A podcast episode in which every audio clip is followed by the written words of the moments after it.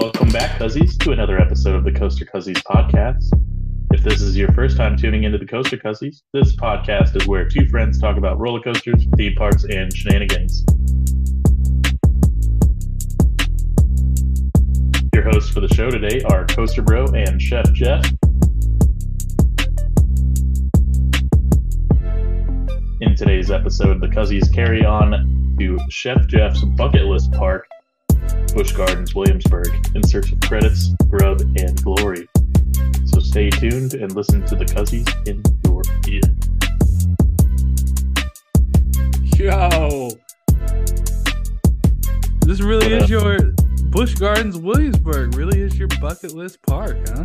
Yeah, U.S. I don't know. Like, I you know, there's like uh, Boulder Dash should probably be the number one coaster I've never hit that I want to in the U.S. But Same. if uh, if it was the entirety of a park, we gotta head to Williamsburg first. Well, that's what's up, man. Well, that's a that's a good uh kind of whets my appetite for the rest of the show. Yeah. You know what else Yeah, whets my appetite? What? Fortune, fortune cookies. Oh yeah, uh, had a little Panda Express for the show and uh, wanted to We gotta open it. and Yeah. yeah. Yeah, let me let me share my my fortune with y'all. Hold on, real quick. So this is. Oh, I just Oh, creamed a little bit. it- Oh, All right, and it's out. Hang on one sec. All right, let's see what this fortune says. This is um, and we are adding embed at the end for all of our listeners, right? Yeah, yeah, in bed. That's that's the game with uh, fortunes. If you don't say in bed at the end of your fortune, like It's not Get started. fortune. Yeah. right. Uh, all right. Your reward is the walk, not the destination. In bed.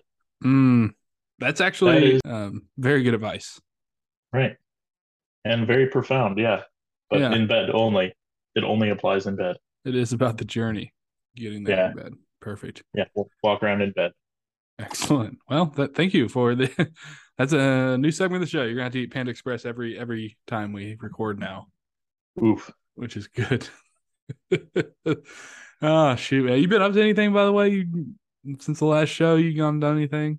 Hey, Panda Uh, Express. I feel like I did.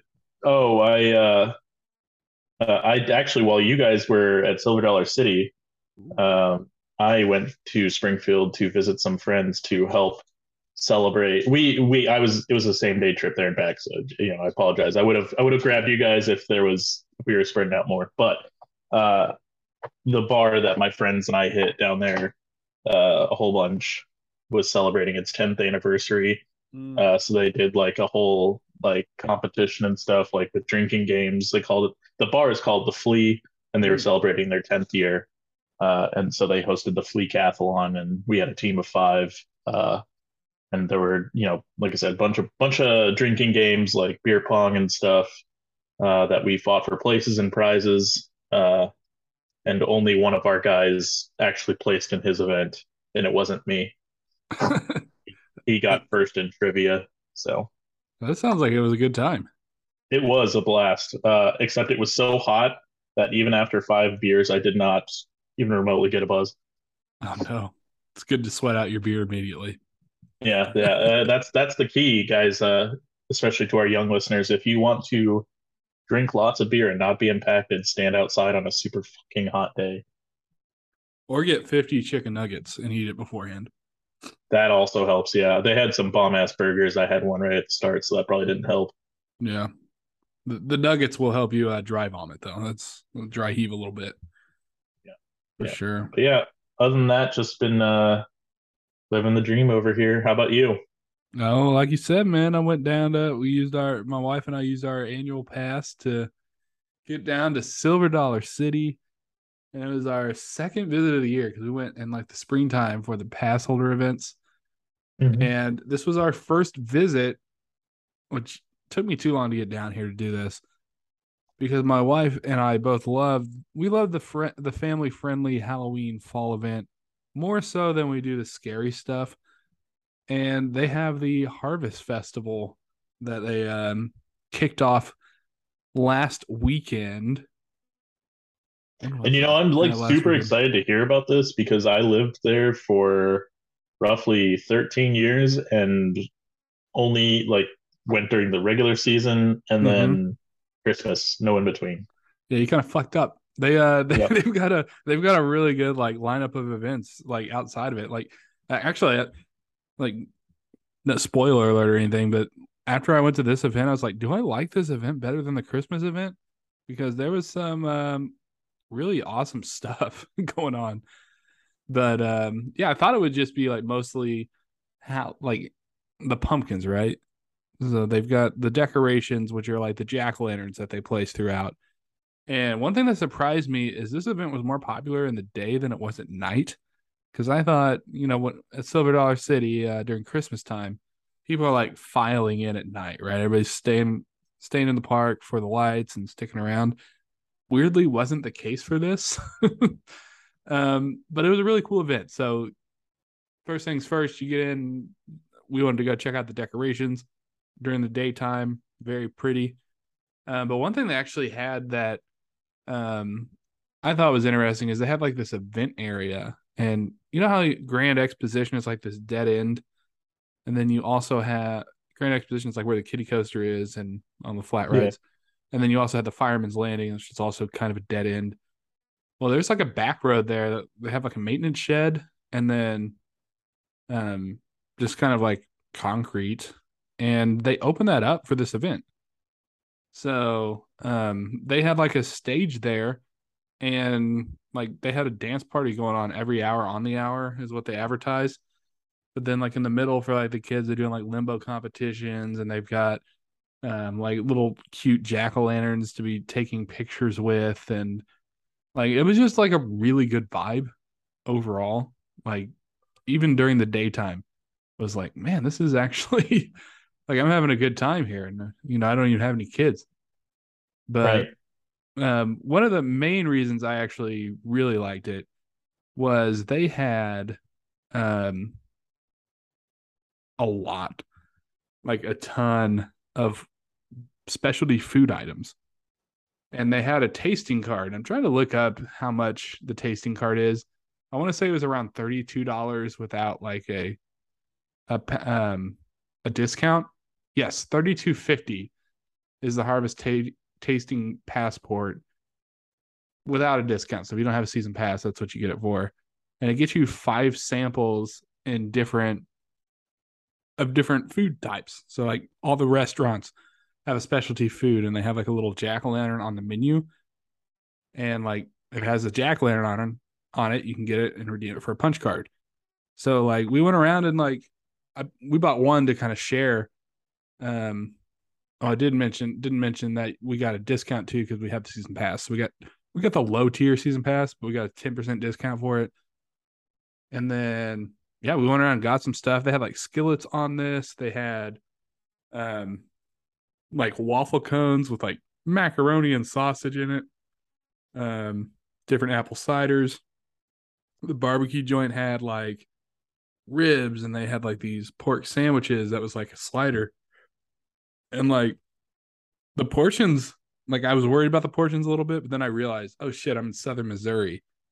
These portions are, are like full size menu items, like especially at the at the barbecue place. Like the ribs were like three ribs. And like the slider is actually like I wouldn't even call it a slider. It's almost like the size of like a small hamburger that you would get like a cookout or something. And like the food Shout was all good. cookout. Yeah. Shout out to cookouts. Um, but yeah, it was all good. Like I think my favorite, I'm trying to think of my favorite. I like the ribs a lot. They have like a pork sandwich that was really good. Um, they had like specialty skillets and some were hit and miss. I can't remember which one I liked the most, but it was by Time Traveler.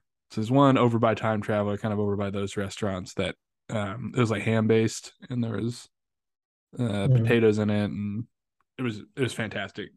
I mean, you they have like five different skillets on the passport, so if you wanted to do it and do five different skillets, you could, um, which is pretty cool. Uh, my favorite dessert, which kind of surprised me because I was like, ah, I feel silly just spending uh, a credit on this or whatever, is they had pumpkin flavored Dippin' Dots, and they uh, sprinkled Oreos in it. So it was like it was like I was eating a pumpkin Oreo, and it was so fucking good. Yeah. And like the sample size, it was like a small, um, like an actual small sized Dippin' Dot you would get at the at a Dippin' Dot stand. So like some of these are like some of these items uh, they kind of range from like five dollars to about eleven or so.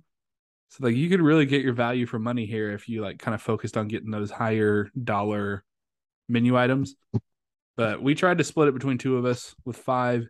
We ended up being like, no, there's more to taste. I'm gonna get a second one. Um, and then we were like fucking stuffed. Yeah. after after each of us having our own sample card. And uh, Thank like, goodness for those trams when you leave the park. yeah. Well, we were so stuffed that it was like, oh shit, we had to ride rides still. Um, Uh.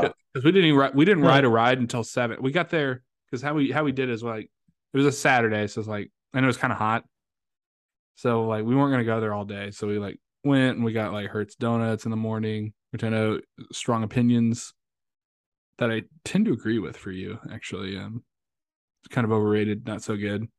But the gluten free section was spectacular, which my wife gluten free eater Yeah. loved it. So like we'll probably go back for it sometime. But um but anyway, even as a gluten free eater, by the way, she didn't get sick by any of this shit.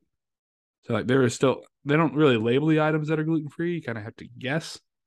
But we guessed correctly. And she felt great the whole the whole uh situation here. Um Awesome. yeah, but anyway, we, we got there probably about five o'clock or so. And it wasn't until seven o'clock until we were like, we went around, we saw everything, we got the food, we we ate a lot, and then it was like seven o'clock. So we should probably start riding rides sometime soon. Park closed to like ten, and so we got on Fire in the Hole, and that was like the longest wait, and it was only five minutes. This is weird. Like we were there on a Saturday, and from seven o'clock on, there was no fucking waits for anything. Like we got um we got three ride we got three night rides on Outlaw Run in the front row. How's it running? Oh, good. I mean, we only run the front, but um, I didn't realize how good of a night ride that fucking is. Oh, dude, it's it's out in the woods. Like that's the that's the recipe for success is night rides on coasters concealed by the woods, which half of the coasters there are, well, most of the coasters there are. But uh yeah, I I got to do that once, but like the last couple times I rode it, um I know I got a front ride, probably a mid ride, and certainly in the back because that's generally my favorite. Mm-hmm. Uh but it's it just it was starting to feel its age the last time I got it. Yeah, I will say So, we only rode in the front because we were kind of afraid to try its age anywhere else, and the line Yeah. was so short. We we waited two trains max for the front. That always that's another thing that blows my mind is like it feels like other than time traveler, it feels like that park is always packed. And then you Mhm. get to the actual coasters and they're most of the time walk-ons. Yeah. And um, one thing I did want to point out with that night ride, I've never been on a coaster before for a night ride where like you get to the top and you look over the edge and you're like, holy shit, if I didn't know the layout of this, I have no fucking clue what we're about to do. Like into Yeah. the abyss situation. Like, oh my God, you can't see the bottom.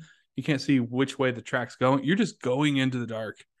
And um, I think Outlaw Run, like if we're if we're bringing in the big boys of like Prowler and Beast and like some of these best night rides like Boulder Dash and stuff, I think Outlaw Run needs to be in the conversation because, um, especially the first half of that ride, complete darkness. Like I, I remember I off the first drop, darkness, and I couldn't see anything until we were going upside down on that first inversion because there was like a moon glare, barely, and I can like, oh, I can see where we're at now. Well, and Um, I, I I think I would probably put my night ride on Outlaw Run top of the night rides I've had personally, but I've obviously I'm working with a fraction of what you've got. Um, however, uh, or not really, however, uh, just to kind of add to paint a picture for anybody who's been not been to Silver Dollar City, uh, the park is like out in a forest, mhm. and Outlaw Run's lift takes you away from the park, and there's no like lights or anything out there. Yeah. So like it is truly like uh, like you said, moonlight and pretty much nothing else. Yeah. And they did have, uh, I don't know if they've added it recently. I feel like they might have. They did kind of have some thematic lighting on Outlaw Run's lift. Um, Interesting. which was inter- yeah, it was just like kind of white LEDs up the top of the lift, and then like I think some underlight. Um, which by the way, the park did a great job. Uh, one of the most one of the things I found most impressive about this park during this event is they have like this uplighting in the forest. So like when you're going through these sections with these pumpkins, there's like green, purple, and orange lights in the background, and it like it really like pulls things together. It was like like wow, That's this is awesome. they really like went extra here and like you'd have like these big pumpkins right and we're talking about the nighttime now so like a big spider is like one of the big things like a pumpkin spider and it's not just that like you'll have like webs and then like little baby spiders hanging upside down and like every thematic element of this like if you have like a main pumpkin um there was like tiny pumpkins around it that like fit with the main theme like it was so good i'm just That's I was just so I'm impressed by this event. Well, our asses need to go next year. Yeah, I'm down. just- it's a good time. Um, and then we also did get a a night ride on Time Traveler, which also a walk on on a Saturday. It was crazy. Interesting. Yeah, um, because they were on two trains, and I still don't understand how we got lucky. But it was the first weekend of this event, so maybe when you're planning, maybe do that. The, the one and only time it took me like less than 20 minutes to get on for that, and the visits I've had hmm were the the one time like we got in at Park Open and ran like right over there. hmm Other than that, it's like generally it's been a wait. So Yeah. I'm I'm very surprised to hear that, especially for a Saturday. I think what's nice about this event is like it's not as well known as like the Christmas event. So people just don't know about it. They don't travel for it. They should. Yeah. Cuz it's um like I remember my my wife was buzzing when we left the park. She was like that was one of the best theme park days I've ever had. Like we had all this great food. We didn't wait for lines anywhere. It wasn't too crowded. Like there was these cool pumpkins everywhere. It was a great event. Like to me, when I take that experience of like not very crowded park, not very crowded event, and the quality of it, I think I would take that day over like a crowded because most of the days are crowded for that Christmas event. I think I like the the pumpkin event better, but we're gonna go back for Christmas, so I'll let you know. Yeah. for Hope sure. Um, also one other thing I want to bring up before I mean, I know we're theme park. We got a road trip to go on soon. But uh they had this really cool element too where there's going into that event area where the where the where the dance party is and like the sampling and that sort of thing. Um, off of like Fireman's Landing, there's a walkway there. And this year they added they just dangled lights, like Christmas lights, and they set up a contraption where it's just dangling down. And at night uh, during the day it doesn't look great, but at nighttime when you go through, they've got the lights coordinated and like fog, and it's not scary. There's nothing scary going on. Um, but like you go through it and like the like videos of it doesn't do it justice, but it's like holy shit, I'm like hypnotized. That's awesome. like it, there's not a scariness about it. It's just pretty, and there's a. It's called the Foggy Hollow, and like everybody's enjoying it. It's um, God, this park is so good. Like I, I, you know, I'm doing on TikTok. I'm ranking my top 75 amusement parks. After this visit, I moved Silver Dollar City up a shitload. Um, I think that's like I, I you know I haven't been to Worlds of Fun in a while. Um, but my understanding is there during the day Halloween stuff isn't quite what it used to be. And I know what like one of my favorite things, uh, you know, when I worked there, uh, was the the the house on Boo Hill. Mm, yeah, And and now it's I don't know if it still is, but at least the last visit it was an employee break room, ah. which is a big old disappointment. yeah. And one thing that also disappoints me too, and I'm gonna fucking call out Worlds of Fun for this because I'm tired of them. They've they've done this like they did in 2020, which is like acceptable, right? You announce all these events and they get cut. Well, this year they did the same fucking thing where they announced a trick. It's like a trick and treat, tricks or treat type festival where they were gonna kind of do what Silver Dollar City does during the day, and then like they announced it to sell passes this year, and then all of a sudden it's gone. This would have been a hit, and people like Kansas Cityans didn't fucking know about it, and like nobody gives a shit. And I'm like, hello, like this is this is the main reason like I wanted this event. Like I love the family friendly stuff. They're doing the uh the peanuts shit again. Angry. Angry coaster bro. anyway, One day they'll get their shit together. I don't think so. Hopefully it comes back next year. I'm gonna be pissed. Like I, I literally So- bought my pass this year thinking it was going on. Because they announced it.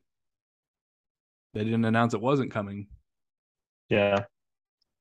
So, out of curiosity, uh, circling back to a park that knows what they're doing, Mhm. um, did they have like any like sort of trick or treating for the kids or anything like that? Not that I saw. Okay. Um, it's probably still kind of touchy right now for people to just be like handing out candy in Southern Missouri, man. You didn't feel COVID at all. Oh, fair enough. there was like no mask. There was nothing. It was Yeah. uh, business as usual in Silver Dollar City. Um, yeah, I don't think they did trick or treating, which um, kind of weird. I think they could have gotten away with that, but it's not. It's not a Halloween event either. Like I think it is a like they're trying to fit the theme of 1883, which is when it's set. Right, we we're in the city. We're excited about the harvest. We're gonna celebrate the harvest. That's kind of their take on it. And by the way, good for them for sticking on their theming. hmm Hershey Park should not be doing a scary event. What are you doing? You're themed to candy. Candy is not scary. So I just I give an extra shout out to Silver Dollar City for kind of doing their own thing and doing an awesome Halloween event. And I highly recommend it. If you haven't been, go to it. If you have been, go back. It's a good time. Well, That's enough of Silver Dollar City, Jeff. Let's let's go to the East Coast. We got to keep this road trip going. I can't be going on tangents about pumpkins when people want to hear about Busch Gardens Williamsburg. Big bucket list park for you. One of my favorite parks. Let's talk about the history. Yeah. Uh, real quick, if it was any other park, I'd be like, fuck it, bring on the pumpkins. But like you said, I'm excited to talk about this one. Yes. Oh. Yeah, so Busch Gardens Williamsburg, as part of an investment in development in the Williamsburg area in the early 70s, Anheuser-Busch set to developing a theme park, which opened in 1975 as Busch Gardens The Old Country. The central theme of the park ties to different European areas, and the park opened with England, Scotland, France, and Germany, ultimately growing to 10 areas with a bunch of different names I didn't write down. Uh, following the purchase of Anheuser-Busch in 2008, the infamous purchase by InBev, uh, the decision to sell off interests that didn't have ties to the core beverage business took hold, and a company by the name of the Blackstone Group was selected in 2009 to acquire and operate 10 of the former Anheuser-Busch Park properties, including Busch Gardens Williamsburg. The name of said operating company changed from Busch Entertainment Corporation to SeaWorld Parks and Entertainment. That's what's up. That's, That's some what's good. That's some good ass history. A lot of, lot of change of hands. A lot of people not happy that Busch Gardens didn't give out beer samples anymore. I remember that, like 2009 when that happened. So that year, I was going to school in Rolla, which is probably more. Uh, I, I, I I'll, I'll be polite and say southern than Springfield. Yeah, uh, and the opinion that uh, their company could be taken by a company outside of the U.S. was you might as well have shit on their grandmother's tombstone or something. They were not happy. I get that. I get that. By the way, uh, Jeff and I are recording with our dogs in the room, so squeaky toys are coming at you. And Yeah, sassy for that. Don't be. Yeah. Hey, we live lives. Just because we're podcasters doesn't mean we don't have fucking dogs. It's true, and they're part of the show now, forever and always. Hell Now yeah. shut the fuck. Now shut the fuck up, Shut the fuck up, dog. All right. Well, we'll highlight the attractions. Um, some great attractions here. I I realize with the the new addition coming to the park in 2023, we are looking at a 10 coaster park here. Which when we're talking about big coaster parks, we're starting to swing into that. Uh, one thing I do want to say with SeaWorld these past couple years, especially out of the pandemic, um, you know, there's been some criticism as far as how they're operating their parks with staffing and like opening rides late or opening, um, closing rides early, that sort of thing. But as far as the park portfolio, they keep adding shit that makes me want to go back. And I was thinking about this the other day. They're adding so much so fast, coaster wise, that I'm like, should I be sitting out a couple years until they kind of settle down with adding these new coasters? Because it's project after project after project, which is good news. Good news for us coaster boys and girls. So we'll start with the first one. We got the new 2023 Dark Coaster. Um, one of the biggest things, uh, one of the biggest criticisms out of SeaWorld, especially with the management of this park, was that they took out one of the greatest regional dark rides of all time in Dark Castle. Um, I did get to ride it. It was great. It was like Spider Man, but like on a budget at Universal. And my God, it was so good. Um, sad to see that go, but been sitting vacant for a couple years. So it's like, what the hell are you going to put in it? And what they are putting in it, I'm actually excited for. The, it's called the Intamin Straddle Coaster, which we all know is a Hmm. motorbike. I don't know why we're straddling on this ride. doesn't make a whole lot of sense to be inside straddling something. Depends on who you are, but uh, right. Pretty soon we'll have the reverse cowgirl coaster. yeah, that's what I'm talking about. Indoors, Western theme. you ride you ride it backwards. Straddle it, ride it backwards. Coming to uh, like- Cedar Point in the Western area. It's it's like Mr. Freeze reverse blast, but sexy. way sexier. Oh my god. You're welcome, Cedar Point, for that idea. Um, Yep. yeah, I, I think it's a great idea. But uh, I am excited for this coaster because there are some thematic elements, and based off of my ride on Verbolten, which I rank very highly in my countdown, SeaWorld can do some good theming. And this will be in a completely themed, immersive ride. Uh, immersive is probably strong word. You'll be indoors. but uh, what's unique about this is you will go through the cycle twice. And literally before the podcast, I was listening to the In the Loop podcast, took my headphones off, started recording this podcast, and they were talking about this ride. But you're to have like two launch scenes. And with projections and theming, you could really, if you change the theme of that, that launch and like projections change on the second launch, you're not going to fucking realize that you're riding the same coaster. You're not. So I, I'm actually excited to see kind of what they'll do with this. I think it's creative use of the space. Um, a more creative use of the space would have been keeping, you know, uh, Dark Castle open. But if I, if I'm, I'm going to pick a second best, I, I think we're we're on the right track here. Um, so I'm excited to ride this one day. Um, highlighting the other part, other coasters, We've got the 1997 edition, Alpengeist, and Jeff. If you have any like wet dreams about this ride, if you've read about this in books as a kid or whatever, bring it up. Let's talk about it. But Alpengeist, the 1997 Intamin, not Intamin, the B&M invert. Um, what's kind of unique about this, you know, it's themed to Alpengeist, which is a legendary snow beast in the Alps. So it matches the theming. It is the snow beast. What's cool is it is 195 feet tall and there's an 170 foot drop. So that's a fucking massive uh, invert, like a B&M invert. It's huge. Um, which, you know, um, I don't know that I love the big ones. I don't think in- inverts need to be that big, but it is kind of cool to ride. Right. Borderline It's- I mean- coaster here. I I like it better when they hug close to the ground. Yeah. Um, And I will say But- that there's some elements of that on this ride. Like with the theming, Yeah. they put some snow, like close, close, like some thematic snow on the ground when you're like doing these hugging helixes and stuff. So it does good. do a little bit of both.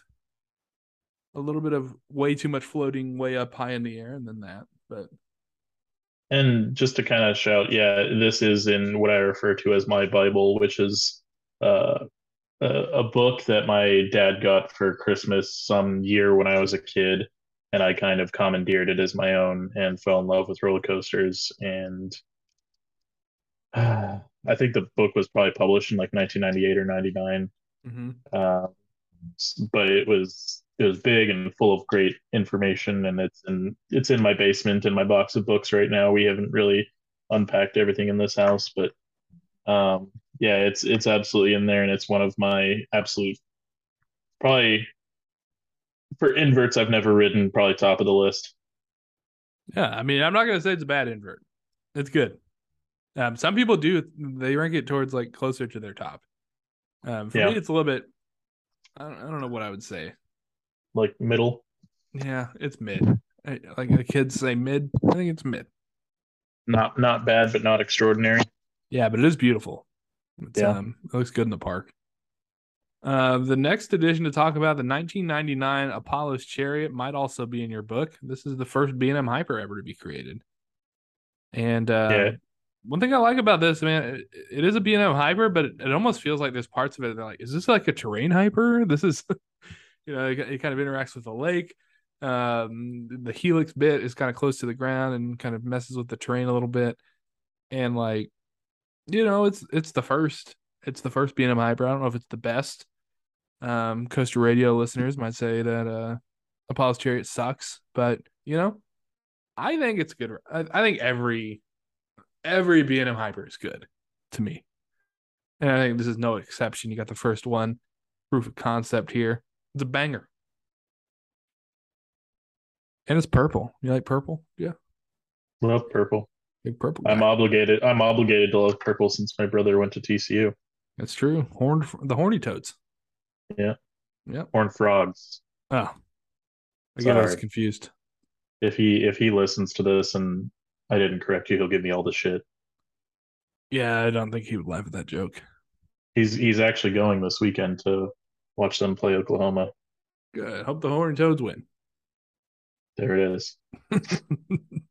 All right, 2007, we saw an edition of a B&M dive coaster, Griffon, which is another ride that looks good with the park. Um, enthusiasts, you know, they they crap on dive coasters for no particular reason at all. Maybe because there's not enough airtime. Maybe because not enough positive forces. Maybe it's because I wasn't my spine wasn't realigned, and I love that. Look, it's it's a crowd pleaser. It's fun. There's a whole break on the drop. There's a splashdown. It's a good ride. Okay, it's smooth. I like Griffon. It's a good one. And I'm pretty convinced that when they put the stuff in like this, they aren't making it for the enthusiasts. They're making it for everybody. And obviously, a dive, a, a stalled dive, is going to be a crowd pleaser. hmm And uh, I got newsflash for all you enthusiasts, man. It's never about us, unless you're going to like Sure. right, unless you're going to an enthusiast event. It's not about us. It's about uh, making money, making making families happy, and and nobody gets off Griffon and hates it. Like if you do, you're just too much of a coaster enthusiast. You gotta. It's an enjoyable ride. It's like getting off a Mhm. train and being like, "Hey, that train." Um, you know, there's no positive forces on that train, so I didn't really like it. Like it is what it is. It's good. You gonna bitch about trains? Now I gotta ask, like, have you ever sat like all the way on the outside of this? Yeah.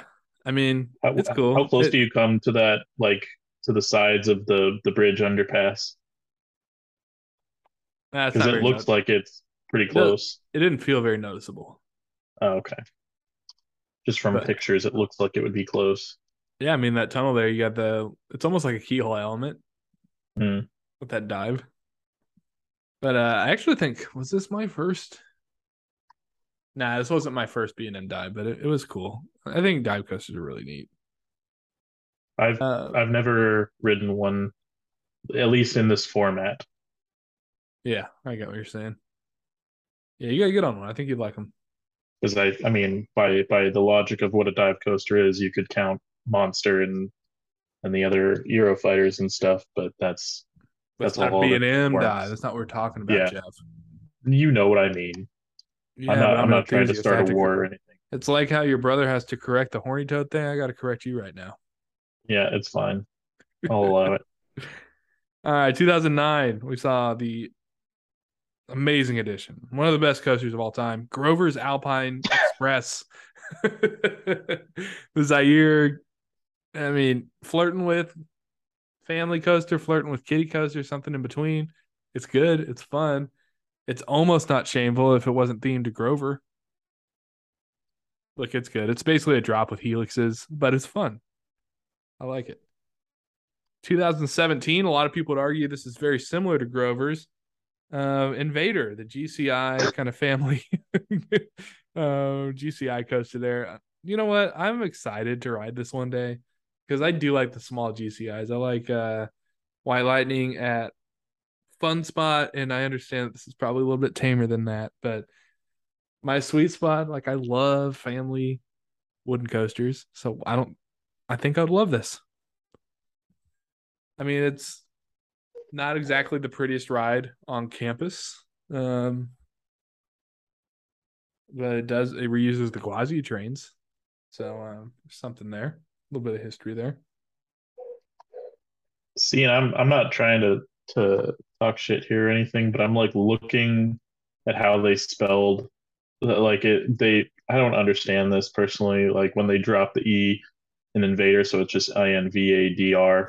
Like no it like it almost looks like a, a word that like somebody was typing this up to send it to their boss and then stepped away from their desk and then their cat got on the keyboard and then hit send and that's Yeah. what they went with it just i it doesn't do anything for me i don't know who they're trying to appeal to by spelling incorrectly but whatever By the way, I think this was fan voted. Uh, this name oh terrific Yeah, even worse. Yeah. I can't remember what the other two names were, but there's like three names they voted on an Invader one. then then i will counter with a positive looking through pictures i love it when uh the park's train weaves in and out of rides and the train goes underneath the track here so That's very fair. So it does make the train better. Yes. Yeah. I don't know if it does anything for the coaster, but it definitely does something for the train. Uh, I got another one that's absolutely in one of your fucking books. Maybe all of them. This is like a Oh yeah. like if you're writing a book, you're putting this in all of them just just to flex that you're gonna say that this is the first interlocking loops on a coaster. you This got, is like if you if you had a Mount Rushmore of roller coaster pictures, this is on it. yeah, it is. That's like the iconic. Like you go down on the bridge and you get the interlocking loop photo. And uh yeah, and we're talking about Loch Ness Monster, the Arrow Coaster, and um I love this ride, man. I do. So I'm gonna I'm gonna derail us here for a second, which is kind of a pun uh Kinda, here. Yeah, um, kinda. What is your Mount Rushmore of four coaster images? That or we can- into my head. can- yeah, yeah. No, yeah, yeah, Yeah. Let's just do it. Like it's got to be. Yeah. So I think I think Loch Ness Monster makes it. I think uh Corkscrew, Cedar Point, um, Kumba, Corkscrew. What's that? That's an excellent one. What's that? That's an excellent one. Yeah, that's that's a good one. And like you just walk up to the coaster and it's like, hey, this is the angle, this is the shot. What is the last one? I want to I want to say Expedition Everest's drop. That's a good one.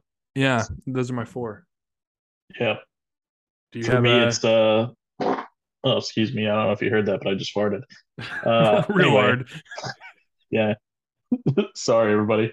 Uh, we can edit that out or we can leave it. I don't give a shit. I think we're leaving Um, it. I love it. We can we can we can hold a vote in the Discord.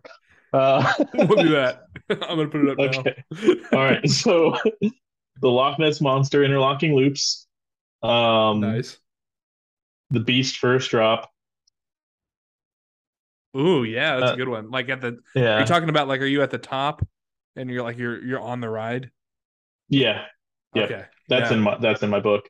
Um, probably there's like a I you'll know it as soon as I start talking about it. It's like the I think it's the entrance area. Well, it's a monster on Nemesis that's like part of their theming with like a loop behind it. Oh yeah, getting Um, international, baby. Yeah, I gotta. Uh, and then uh, I can never remember the name of the coaster, but it's also in that book. It's uh, at Nagashima Spa Land.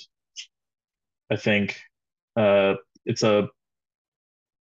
It's not Steel Dragon, I know that, but it's it's. It I like believe it's a looping coaster, and I want to say it's a white track, black supports, or Oh, reverse. Dodonpa?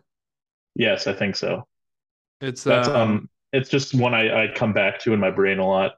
it's like a hypersonic X XLC. It's got the tower. Oh no, no, it has a no. Hang on, hang on. No, let me we, go ahead and continue, and I'll I'll come back to this. Um, Loch Ness Monster is good. I like this ride. I think it's uh unique. The pacing's a little weird on it because they got like two lift hills and and that sort of thing, but it's not too rough. And uh, I like that it goes in like a mountain slash volcano type thing in the helix, and it's it's a lot of fun. Classic. Um, and then 2022, we got the big the big dog on campus. I don't know why I'm calling this place campus, but I'm gonna keep doing it. Uh, Pantheon, the Intamin multi launch coaster, which kind of looks like a diet Velocicoaster with no theming, but um, might have some good elements on it. But people aren't really talking it as much as they are, you know, Velocicoaster. So, um, one thing that people are saying about this ride is the launches are actually really cool on it because mid ride, it launches you to go up a top hat. You don't quite make it. You roll back, you go up a spike, and then you launch through again. Apparently, this is a pretty cool part of the ride. And you add in some inversions. You add in like a zero G stall, the the the top hat, and um, you gotta you gotta hit here. Like I am excited to one day ride this, and think that it could. I think it should easily be in my top 50, probably get in the top 25 potentially. Um, so I haven't visited this park since trying to think. Um 2016 or so, I think was my last visit. So I'm due. But yeah, man, do you have any thoughts on Pantheon at all? Uh, it was my when we did one of our pandemic episodes. Uh, I think when we were talking about new for 2021 or 22 or whatever, Yeah. because I think it, it was delayed. That was my the one I was looking forward to the most from what I Yeah. remember. Looks good. Excited to ride then. Um, 2015, we saw the addition of Tempesto, the Premier Skyrocket 2. Not a lot to write home about here. This is a clone. I want to say it's one of the earlier clones. Uh, you know, people like it. It's good. It's not a bad ride. It's cloned heavily. Obviously, it's like compact and and cheap and like eye appealing, so I get it. Um, I don't necessarily need to rewrite it ever. And then um, I think this is actually my personal favorite at the park and the last of the 10 that we're bringing up here. Verbolten. The Zierer coaster with the drop track, with the indoor bits, with the iconic nod to Big Bad Wolf with that drop, which maybe that should be making our uh our Mount Rushmore situation. But uh So speaking to that real quick, sorry to interrupt. I did find it and I had the wrong Japanese park. It is Fujiyama at Fuji-Q Highland. Right. Um, oh so yeah, I see it. right oh, with the front of Mount mountain in the background. Yeah. Iconic. Yep. And I don't think the picture I sent you is the one that I'm thinking of. I'll I'll go down and dig out the book and send it to you, but it's in my brain as one I've like. I think I know what you're do. saying. Like it's uh it's almost like a shot of the high turnaround going into the second drop. Mhm. I think so. Yeah, I think so too. I think But it has the mountain. It still has the mountain in the back in that picture, so it's that's. I think that's why it sticks out to me. Is it's just such a pretty picture, and then you have this roller coaster there. That's it. Jeff's kiss.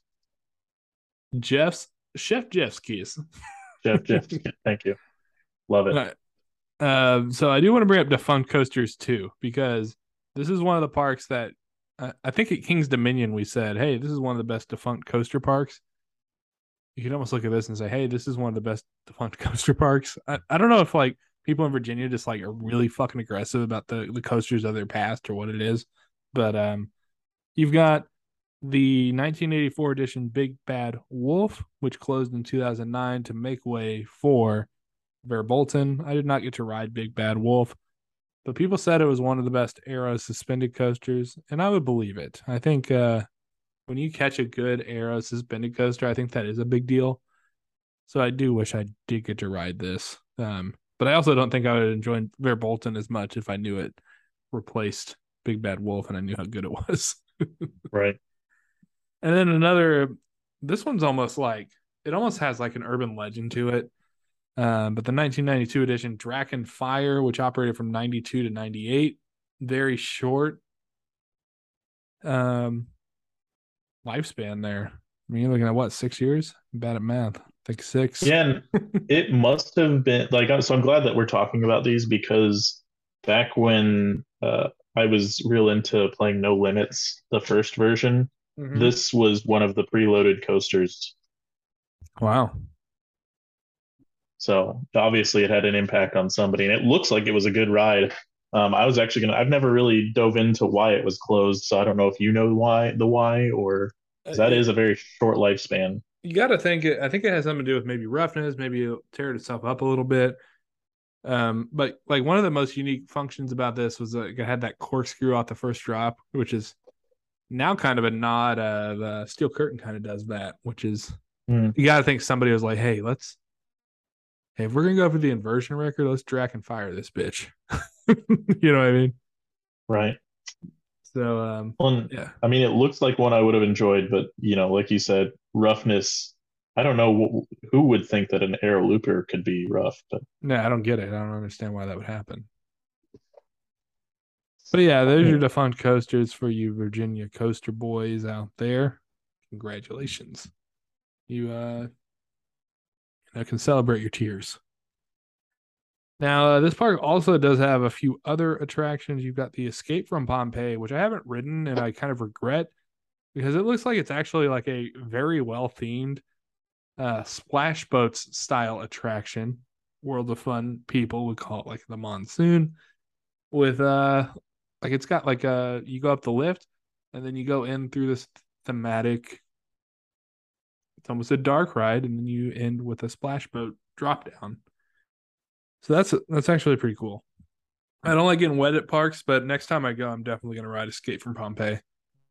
Um also other unique rides you've got the rhine river cruise which you got the rhine river there and um I think it's called the Rhine River. I'm just calling it that. Why would you call it the Rhine River Cruise and not actually be on the Rhine River? Maybe it's a a thematic thing.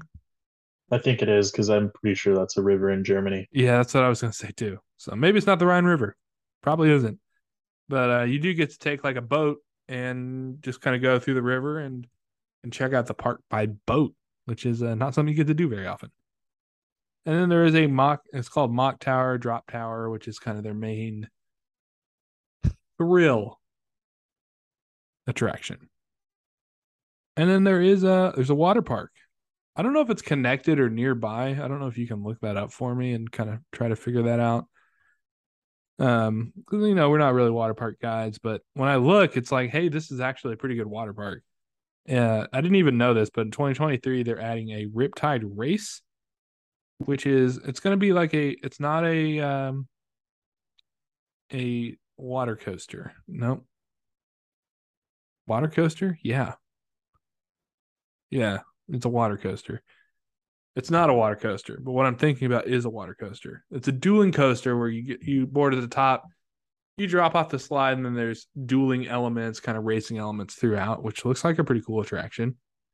They then have a raft slide called Big Daddy's Falls. Big Daddy Falls, which is a I don't know if it's any good, but that's a great name.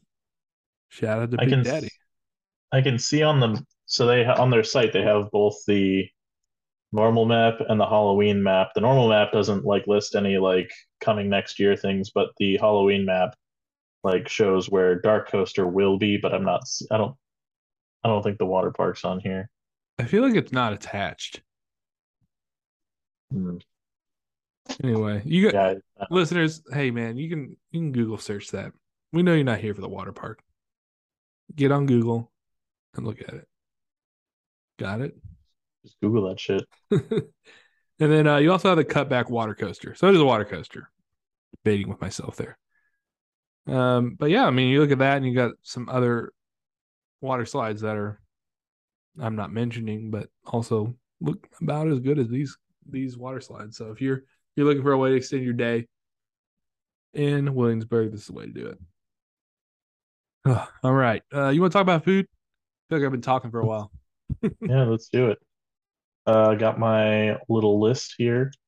Uh, let me kick this up. They have some pretty like the shout out to them because uh, you know you don't they don't really have pictures of the food on their main like food page. They have pictures of the restaurants themselves, and I've never been. This park looks themed excellent. I was talking to Coast Pro before the show, and it looks like it's an, an, a, park that is like Silver Dollar City Disney level immersive in their theme, and I super psyched about that for whenever I might get to go. So, um, I will lead off with the Brauhaus. Uh, I'm butchering pronunciation, so just deal with it. Uh, the Brauhaus craft beer room. Uh, there's a handful of places to get your adult beverage on. But the Brauhaus carries 30 rotating craft beers, all on draft daily. I don't know if I don't think I saw they had food here, but uh, who needs it? They right. got chips, jumbo pretzels, German meatballs, and a Reuben sandwich. There you go. Or drink on an empty stomach that never harmed anybody. or uh, we'll follow that up with some actual food. Uh, the Trappers Smokehouse. They've got ribs, brisket, chicken, and more. I'd be down for that. That that'd probably be an end of day thing. I think that that sounds all pretty heavy. I wish they would just um, call it the Trap House Smokehouse. That'd be kind of cool. or just just the Trap House. the Trap House. I don't know if that would fit the um, you know, the theme of that area. Yeah, but they sell lean there, so that's what's up. Uh, all right, uh, and then on to Das Festhaus. They've got German food, if the name didn't give it away, as well as pizza, sandwiches, and they've actually got some live entertainment for you to enjoy your food with. So I'd be interested in that'd probably be a good lunch spot. I um and just kind of a fun fact here. I, I had uh back when I worked at Six Flags over Georgia, I talked to the park president about going to Busch Gardens Williamsburg, and he was like, if you go, make sure you check out the Das Festhaus. It's amazing. like he loved the Das Festhaus. so I'm guessing you've not been yet. Uh, I forgot to go. I, uh, I probably should have went. Nailed it. So we'll we'll just have to go together and nail it the first time. Yeah, I like or, that. Well, I guess your second time. But anyway, uh, next on the list, uh, I mean, everywhere else on the East Coast has a fucking fry place. Why not Busch Gardens? Why not? Uh, they've got, and I, am going to be busting out my high school French education when I say this. Les frites. Les frites. Which is, which is French for the fries. So it's French fries with a variety of toppings. It was a pretty simplified menu, but if you want some fries with toppings, this is your place. And they looked pretty good. It does so. look fire. It, it doesn't. I mean, I don't think it is poutine, but like, is it poutine? Is it? Uh, that's tough to say. Uh, I would probably, if gravy's not involved, I would say no. Okay, fair enough. Otherwise, it's just loaded fries. there you go. So definitely some loaded fries going on here. All right, and then we'll round out the list. Uh, kind of went for variety here. Uh, they've got Marco Polo's Marketplace, which carries a variety of Italian, Mediterranean, and Asian options. Uh, and I looked at their menu, and this just may be a me thing. When somebody says Mediterranean, my brain defaults to Greek. Yeah, me too. So, and you know, Italy is kind of in that Mediterranean area. This is true. But the menu pretty much strictly looks like I was looking for like a gyro or something. Yeah. It it's just pizza, chicken parmesan, spaghetti, meatball sub, Italian, and then Mongolian beef or chicken, orange chicken, veggie lo mein, and a variety of salads. Covers your Asian. That's all their entrees. Is uh is Mediterranean even Asian? Say it again. Uh, oh, I guess it is Italian Mediterranean. I get what you're saying. Yeah. So, but I was looking for like a gyro or something to fulfill that Mediterranean listing, uh, the billing they've got on their site, and I looked around at the rest of the menu. Nothing's Mediterranean. Unless, yeah, unless they're uh, calling out the chicken nuggets and they're they got a little bit of that Cavender's Greek seasoning on it, but like, uh, can, can, even any of these? Is there like a Greek pizza? Is that what, or it could yeah. be, but it just says artisan pizza, so it very well could be items. But as far as face value, I just I, I kind of found that funny personally. So now, um, maybe they have a Mediterranean salad too, variety of salads. Mediterranean yeah. salad makes sense. Uh, I did eat here, by the way, and I, I, think I had the chicken parmesan, and it was good. Yeah. Well, and, so uh, another thing that confused me, and I, you know, I had some of these other places pulled up. They all have a picture at the top as a backdrop to their name. The backdrop to Marco Polo's marketplace looks like a prime rib or something, and that's yeah. not on their menu. it's true. Mashed potatoes, prime ribs, squash, and like potatoes. Well, and I, I looked around at the other ones. All of them had different pictures that actually looked like they had something to do. But this, it was, it was just like a picture of, of beef, and like they've got Mongolian beef, but that doesn't look like Mongolian beef to me. Whoever did so. this picture is like, shut the fuck up, Jeff. Man, it's just look. It was a good picture. right. This, this this restaurant has no identity, Jeff. Like they thought off. they thought nobody would notice, but I noticed. you did. I'm proud of you for that too, because it is way yeah. off. Yeah. Anyway, sorry. Oh, that that rounds out the food for Busch Gardens. Excellent. I do want to highlight the uh, special events real quick too, because there there's some like uh if I were to give like SeaWorld any credit coming out of like the pandemic, they like leaned into events and they made it like a year round thing. Which if I was a local to this park, I think I would be coming to all of these events. Um honestly what I look for in my local park is like, are you going to have events that bring me back? Because that, that's more important to me than like a new coaster every few years. But anyway, you've got um, I'll, I'll just kind of go through the whole list of 2023 events here. Uh, they start off the year January 27th through February 26th. Mardi Gras, which is a great way to extend your year. Have a Mardi Gras event, make it happen. And then they do have a St. Patrick's Day celebration. They do like um a kids weekend, which you know, if you're not a kid, probably not very exciting. But then they follow that up with a food and wine festival. That's always going to be a good choice, Jeff. Yeah, you'll sell me on that. We're we're catching uh the tail end of it when we go to Disney in November. Good. I mean, I'm sure it's not Disney quality, but like it's I think any type of sampling card where you have like a food focused park is going to be good. So Absolutely. shout out to Busch Gardens for that one. You got a summer celebration, which is like their generic "We're busy." Uh, here's some extra shows event. You've got the beer fest. Also sounds very appealing. Uh, kind of August through early September, and then you have their Howl-O-Scream, which sounds like it could be a decent event. And then during the daytime, they do the the Counts Spectacular, leading into Sesame Street, and then they also do have a Christmas Town. So when you're looking, you got nine events here pretty much throughout the entire year. So, um, really, when you're talking about some of the best event parks, none of these events like scream like you want to go and like have to go to this event in particular. But when you look at the whole package, like they're doing a good thing here.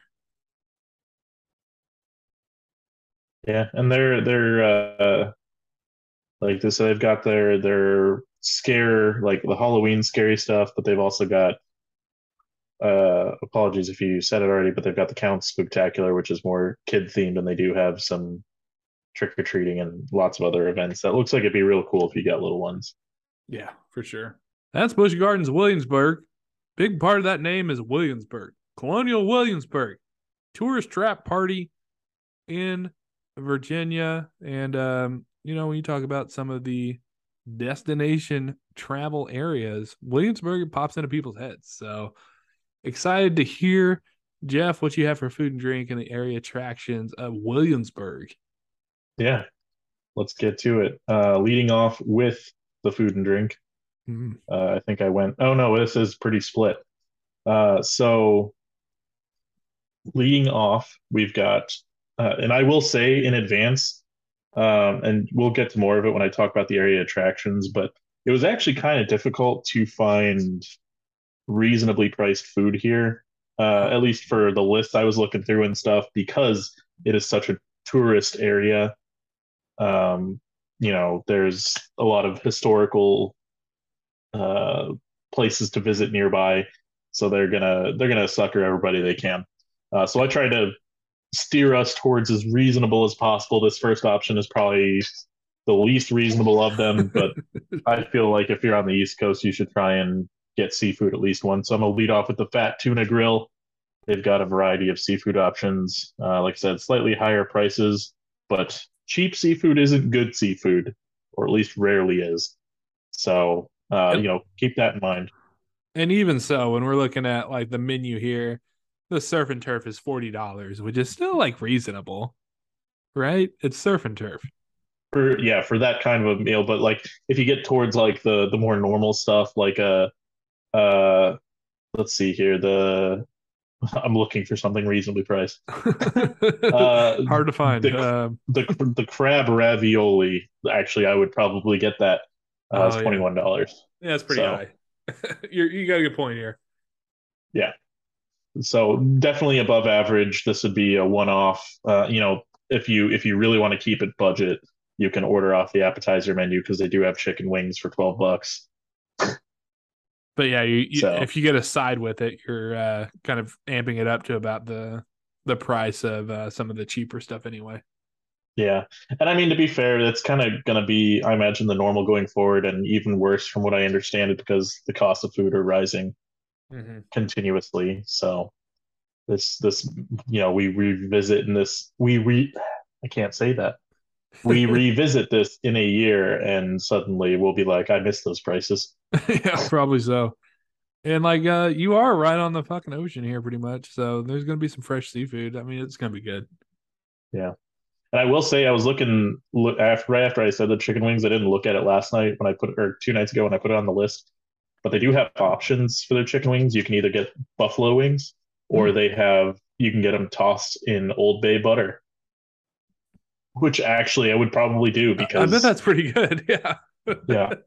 So when in Williamsburg. Uh, anyway, that's the Fat Tuna Grill. Uh, next on my list, we've got Craft 31. Got a couple beer centric options here. Uh, Craft 31 carries a high volume of craft beers at their bar and actually a pretty delicious looking menu oh, of man. food to support it. Um, they've got some. They're they're kind of all over the map in what they've got. They've got pizza. They've got seafood, other other stuff as well. Um, and they've got some desserts too if you're really feeling it. But uh, it just looks like a cool place and a, and a good opportunity to try some beers that you may not have before. Get some new favorites. Yeah, this looks like a sexy menu of like a really good bar and it has like wings. Yeah. It has the the chili, and like, hey, we're also on the East Coast. Here's some chowder.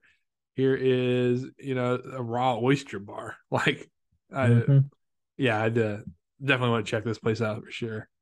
So this would be one like if we went to visit, it's kind of tied for me between Craft Thirty One and this other one, uh, uh, Precarious Beer or Precarious Beer Project or Precarious Beer Company. I, I saw it listed as multiple different ways. But if you want to look it up, it's just precariousbeer.com. Uh, if precarious is normally in your vocabulary and you know how to spell it. Uh, I'm going to try. Similar to Craft 31, great food menu to accompany a sweet beer menu. Um, they're a bit more colorful and look like they're probably a little more casual than Craft 31. Mm-hmm. Uh, to add to that uh, feel, they've got lots of games like air hockey and pinball that you can play while you're out with your friends. Dude, there's no way I'm not picking Craft 31. This is amazing. The, the the the menu just keeps going. You got pizza, you've got chili, you've got wings, and when you get to the dessert, they actually have they have deep fried Oreos. Are you right? kidding me? That's amazing. Like you're at a fair. Yeah. Uh, and, and those craft beers, like lock this place in. Right. We should be sponsored by Craft 31. I'm reaching out to them. All right. Well, we've we've touched on craft beer, one touched on precarious beer. Uh, fourth entry on the list we've got is Paul's Deli and Neighborhood Restaurant. Paul's, like I do. Like I, I can go. I feel like I could spend all night talking about their menu because they've got literally like fucking everything. Uh, like they are open. The regular hours, uh, basically Monday through Thursday, are 10:30 a.m. to 12 a.m. Then it expands out on the weekends. They're open till 2 a.m. on Friday and Saturday. Uh, Sundays they kind of condense back to that Monday to Thursday, oh, starting a little earlier to get your breakfast on. But I mean, I don't know if you popped in there to look over the map, but they've got segments for appetizers, uh, pizzas, strombolis, Greek specialties, spaghetti and Italian specialties, burgers and sandwiches, soups and salads, subs, side orders, seafood dinners. That is a huge ass menu. Yeah, this is like hand in hand with the the place you just talked about. This place also looks amazing. like, right. why is Williamsburg so good with food? What's going on here? Right. Now, I, as far as prices go, I don't know because they didn't really list those on their site. I'm sure in a different menu format they might, but I mean, it looks like it's probably a place that's going to be pretty reasonable. Uh, if you if you click on the plus sign on the website, um, like they've got like the fries or sorry, the pizza. I was looking at fries when I said that. mm. uh, like a small pizza is going to be like fifteen forty nine. Okay, they do on that one because I was looking. I, I, expanded a couple of the other ones and it didn't didn't yeah, show me price. It's very Just, hit or miss. It, it yeah, tells you how weird. much extra cheese is, extra toppings.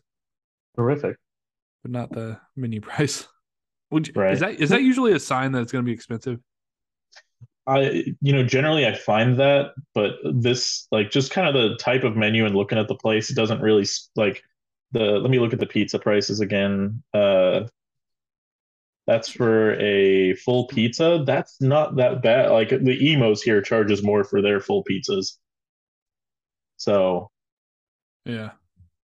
Um, I'm one of the. I, I I know Imo's is a divisive topic. I don't know if you ever had Imo's pizza, but I love Provel cheese. So I have, I'm and I gonna, um, I don't like it.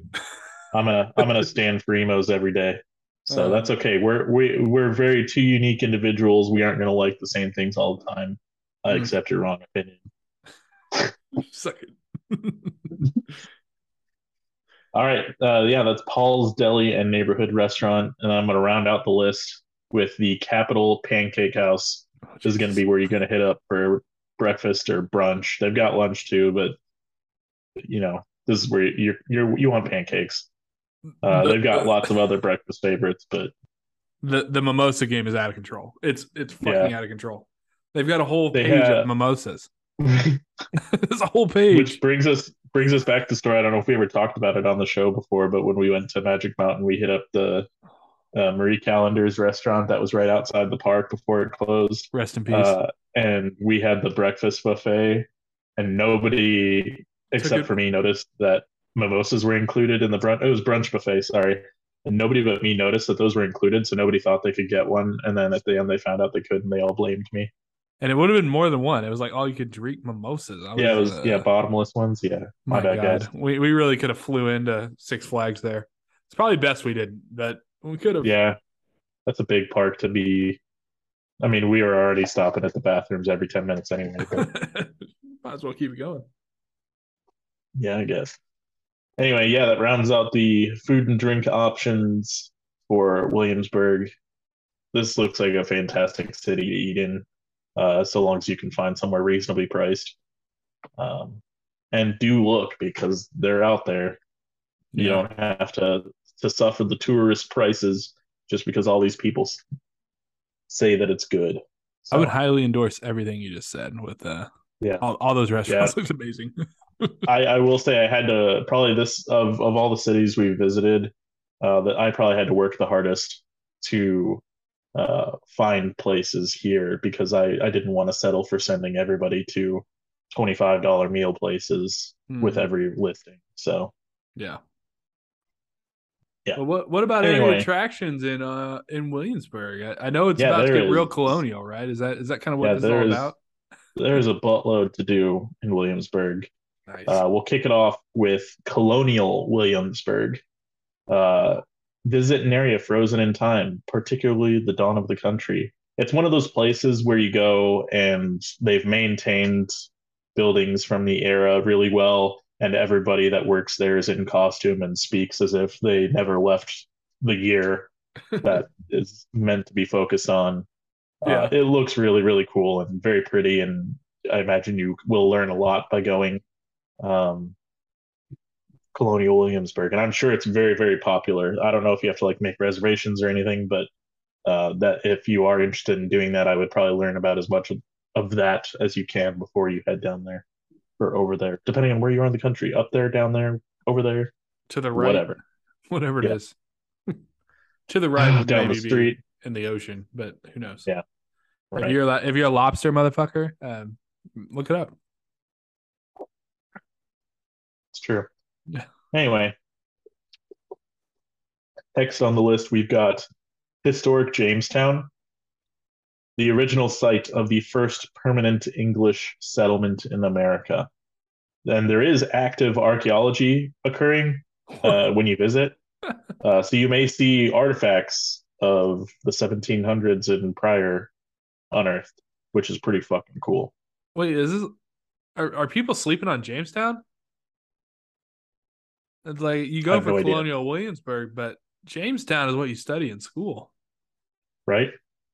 I was Yeah. gonna say actually, I'd not really thought of Jamestown since like a high school social studies class, so Mhm. it's kind of cool to see it pop up again. And actually, I'm kind of like now in a place in my life where that'd be cool to do. I Well, forget, like appreciated it here as much as a teenager. I forgot, like traveling out to the East Coast. It's like, oh shit, this country is kind of historic. Us Midwesterners are just like, oh, it's fucking McDonald's, and you know, it was a it was a building in the 1920s that was built here, but Now, I can't remember if it's in Blue Springs or Independence. There's something around here called Missouri Town that know was is. like the 1800s. it's like they've they've maintained some houses and stuff from the 1800s we went on a field trip there when i was in elementary school i don't know if, even know if it's still active Yeah, um but it, it was super cool it, that's like what popped in my head when i was talking about colonial williamsburg because i had been to something locally like that so it's in my city, Lee Summit. oh it is okay i didn't think lee summit i thought for whatever reason my head it was in blue springs I'm gonna flip shit if it's right by my house. so it's, is it Oh, still it's, operating um, then Okay, it's out by Lake Jacomo, so it is it is pretty close to Blue Springs Independence area. Ah, okay It's in that weird section where that's all right there. Like there's like a triangle of like all those cities are right there. Lake Jacomo. Hmm, Uh yeah, that's like the the big lake, um, kind of in that tri city area for you KC locals. It shows Gotcha. closed, but it's still um I think it's closed right now because it's seven forty at night. yeah that would make sense there's probably not too much happening uh It's real. Ex- It's it's a place. except for by lantern light.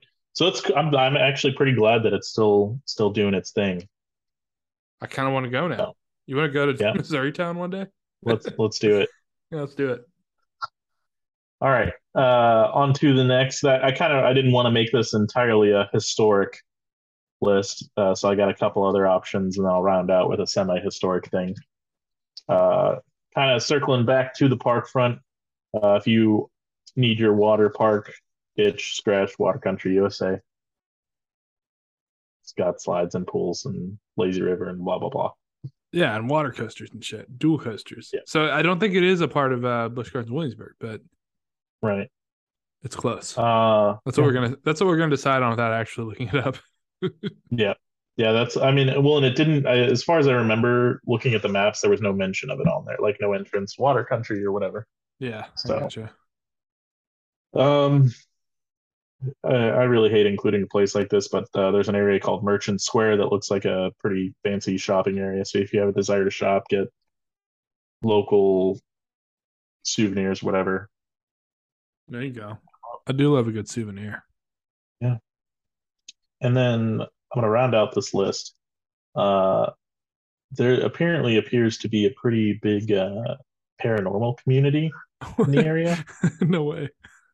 So they've like there were several listings, but this appeared to be kind of the most catering, like the like a sampler. Uh, the Williamsburg East Ghost Tour. Oh wow. Um, you can get uh, a sampling of areas where activity, paranormal activity, was detected, uh, including what is considered the most haunted location in the city, the Peyton Randolph House. There was a lot of stuff, but it, looked really cool.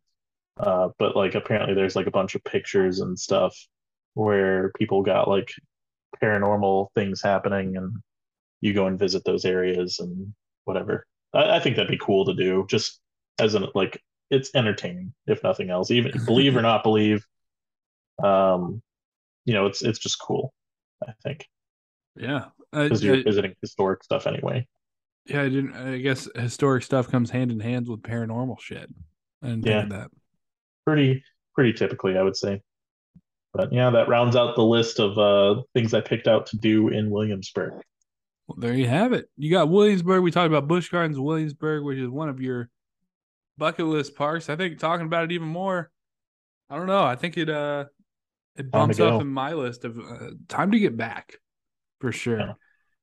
Um yeah, but as far as the next stop of the road trip, we're we're kind of in an interesting place where it's like there's some stuff in Myrtle Beach, but there's not enough stuff for an actual show. Now, if Hard Rock Park was still there, we could talk about it. Um We can still talk about it, just a little Do we just Here pretend like we're in what it was and 2009? Yeah.